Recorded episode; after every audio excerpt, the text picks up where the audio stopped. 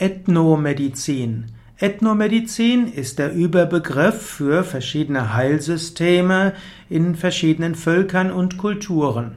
Es gibt zum Beispiel Ayurveda, das Ayurveda-Heilsystem, indische Medizin. Es gibt die TCM, traditionelle chinesische Medizin. Es gibt die tibetische Medizin, die tibetische Heilkunde, die Thai-Heilkunde.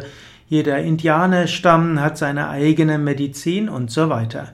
Und der Überbegriff für all diese verschiedenen Richtungen ist die Ethnomedizin, also eine Medizin, die charakteristisch ist für eine bestimmte Region, für ein bestimmtes Volk, für eine bestimmte Kultur. Auf gewisse Weise könnte man auch sagen, die moderne Schulmedizin ist auch eine Art Ethnomedizin. Sie ist entstanden eben in der europäischen Medizin. Aber die Schulmedizin erhebt den Anspruch, nicht nur Ethnomedizin zu sein, sondern, weil sie hohe empirische Anforderungen hat, eben allgemeingültig zu sein und sich deshalb auch anpassen zu können an moderne, neue Erkenntnisse. Ethnomedizin kann immer wieder hilfreich sein. In jeder Kultur ist etwas Wertvolles entstanden.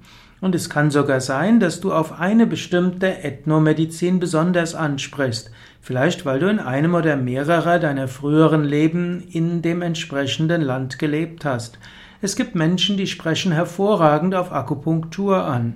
Und andere sprechen hervorragend auf Marma-Massage an. Es könnte sein, dass der betreffende Mensch in einem früheren Leben eben in dieser Region gewesen ist und vielleicht sogar schon mehrere Leben die Heilkraft dieser konkreten Heilkunde gelernt hat bzw. erfahren hat.